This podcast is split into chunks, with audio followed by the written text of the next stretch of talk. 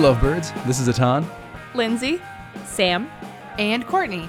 We are four wedding professionals, each with a different area of expertise. Together, we have over 40 years of combined experience in the wedding industry. We're here to give you some of our best tips, tricks, wedding day hacks, and share our greatest successes and worst horror stories. We'll also be interviewing some of the best wedding vendors that we've had the pleasure of partnering with. So grab something old and something new. It's time to listen to Your, Your I Do crew.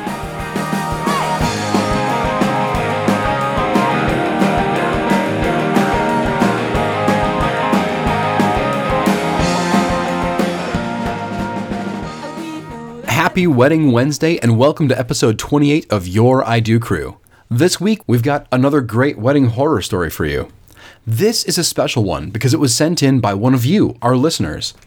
It comes from one of our very own Toledo area wedding vendor friends, but not from a wedding that she was working at. It's from her own experience as a bride. So let's listen in to how she handled her change of address. This is pretty hilarious, but also scary at the same time. So she found she found a dress in a magazine, and uh, obviously she wanted to try it, like most brides. And so she looked it up and found the closest store that carried that in Michigan. So she went, she fell in love with it, she ordered it, paid for it, and everything. And they said, you know, like most dresses, it'll be ready in six months. Um, and I think a lot of that after that, you just kind of wait and wait and like wait for the call, and then you know you go get your dress. So mm-hmm. she she didn't want to be a bridezilla. So when she didn't hear back in six months, um, she figured, well, I'll just wait until they call me because obviously it's not in yet. Oh, so after seven months, she tried to call the number, and the number was disconnected. Uh, the website was gone, and apparently a ton of brides had left terrible reviews. Um, I guess later she found out that the owner just closed up shop and left town, and they Aww. just like took everybody's money and didn't didn't even tell anybody. Oh, oh my so, god. Yeah.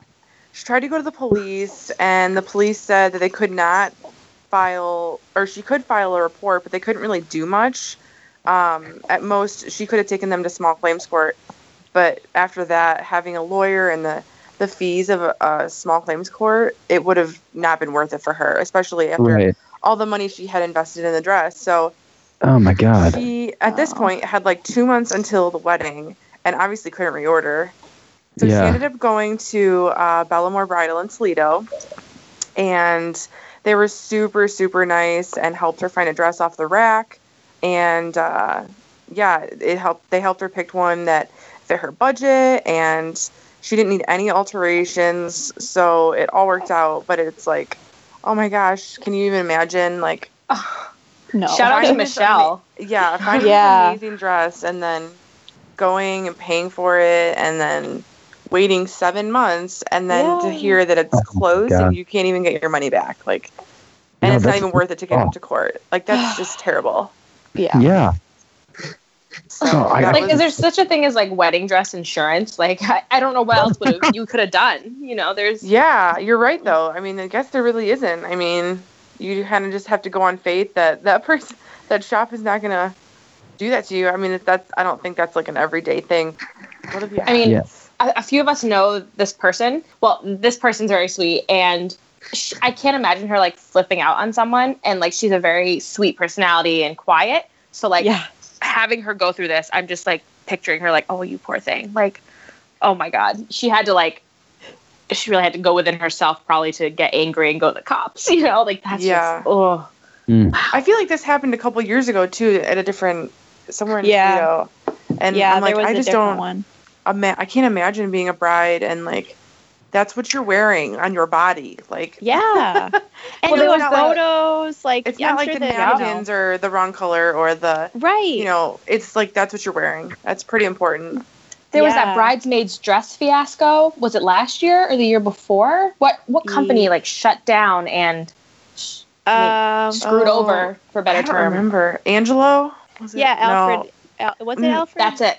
Yeah. Is that it. what it? Okay. Yeah. I mean, there was. And they just like shut thousand. down. Like, yeah, tons of stores. And even if other stores carried those dresses, they came back and took them. like the bank took all the dresses. Like it was not. What? Yeah, it was like a whole Wow. like so I don't know. I'm a lot of local brides were having to like scramble for bridesmaids dresses, and of course that's not just one dress. That's four. So right. Yeah. Oh my god. How do you how do you combat that? You, You- probably just kind of have to go. I mean, use your shopping know- skills, ladies. I don't know. well, I mean, yeah. I mean, I, I know mean, there are some like you can buy, you can buy some bridesmaids dresses like that are off the rack, but then you have to kind of change your your vibe. Probably like you might not have everybody wearing the same dress. You know, you Mhm. could do the same color that's a or good point. maybe pick like two colors and kind of have that more like eclectic look instead of like everybody matching everybody in the same silhouette. There's Yeah. also a lot of secondhand websites now that, um, cur- you know, bridesmaids. Oh yeah, who that sell 'em. recently. Yeah. Yeah, I mean, and so that that I've seen a few where like they all go in together and say, hey, like we have four green dresses we'll never wear again, and they all try to sell them as a package. Um, So Mhm. that could be something. But again, you still have to get it tailored, and tailoring usually you have to set up months in advance. So it's a, ooh, I mean, stay Yeah, calm and try to. So, try so I would say try to make sure that the where you buy your dress from is not going to go out of business. Yeah, find a, a reputable place and read reviews. Yes. Well, uh, the question though, the one that you guys talked about, you said that they were a, a big company, had dresses in a lot of places. Yes. So I would assume that they would have been well known, reputable. uh, People assume they're strong. yeah, I know the current. I know a few of the bridal shop owners were just as shocked and kind of didn't. They had no control over it though. They had to give the dresses back. I- Again, I don't know the whole story. I'm sure we can find an article about it, but it was, you know, all everything had to be returned and dresses yeah. that from everywhere. Yeah. Yeah, 'cause I think there was one in Columbus. I think that was the closest one that we had because I remember some brides locally that had gone there, you know, to get different dresses and and yeah, it was it was a whole thing. Wow. Oh my gosh. It's like a nightmare. Yes, I can. Alfred Angelo stores. That's what it is. I'm looking Yep. up an article as we speak. Um, Well, and we, we had something like that up here in Toledo. That wasn't the the stores, the dresses, but the um the hotel that closed down and all the bookings. That was what? Yeah. I mean, yeah. they had weddings that were planned out what a month or two, and then they were just like, nope, sorry, we out. I can't imagine. It says 2,500 stores around the world and at 60 Alfred Angelo signature stores in the U.S. Nothing was posted after the initial shutdown. They just stopped responding to guests and. Um, Wow. That's really pretty bad. I mean, at least give them some notice. right. Yeah. And there, there's literally, there, but the thing, there's nothing. I mean, this poor bride we're talking about today. I mean, thank God. Again, shout out to Bellamore and Michelle. Yes. 'cause she clearly came in during the clutch, and um, I know Lindsay and I. That was the dress we used for our mock shoe a while ago, and Oh. Michelle is very like. She knows you, you don't want to spend all day in there, you know, unless you want to really enjoy it. But we were vendors, and she was very to the point and really Yes. could almost read our minds and that's that's the vendor you need to go to and those are the companies that hopefully last you know i i mean it's just Right. wow it's crazy Yeah. But glad that she found a dress that she loved. and hey, she probably saved money on alterations in the dress all all together. and maybe like she got some stress like you know Right. release or something i don't know Woo. Yeah. hmm You Yeah. always have to look at the glass half full. There you go. right Wow, that was a really stressful story. I can't imagine the panic that this bride must have gone through. But luckily, thanks to another amazing vendor, everything turned out all right. Well, that's all for this week's episode. Thanks for listening. Remember, we'd love to hear some of your wedding horror stories too. So please send us your most shocking, nauseating, or emotionally scarring wedding tales by emailing us at stories at youriDoCrew.com. And one more time, thanks for listening. We know that there are a lot of podcasts out there, and we're so glad that you choose to spend your time with us. Next week, we're going to be publishing another full episode, and this one's going to be an exciting interview with local wedding planner April Gladio Campbell of Your Perfect Day. It's going to be full of great tips and ideas with an amazing vendor that we love working with. We hope to see you then. This is Atan, owner and chief officiant of Weddings for the Ages. You can find us on the Knot Wedding Wire, Facebook, and Instagram as Weddings for the Ages. And this is Lindsay Roselle with Lucky Bird Photography. You can find me on Wedding Wire, The Knot, and you can also find me on social media using at Lucky Bird Photo. This is Samantha Bean. You can find me on Facebook or Instagram or by hashtagging Toledo Talktails. And this is Courtney Majors, and you can find me on Instagram at This Is Courtney Ann.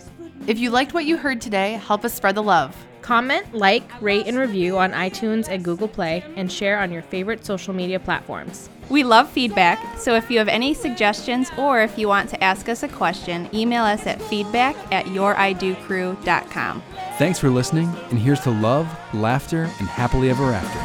Cheers! I wanna get, I wanna get, I wanna get married. Music credits are as follows. Song title, I Wanna Get Married, by artist D Cylinders, from the Free Music Archive. Attribution, non-commercial, no derivatives, 4.0 International.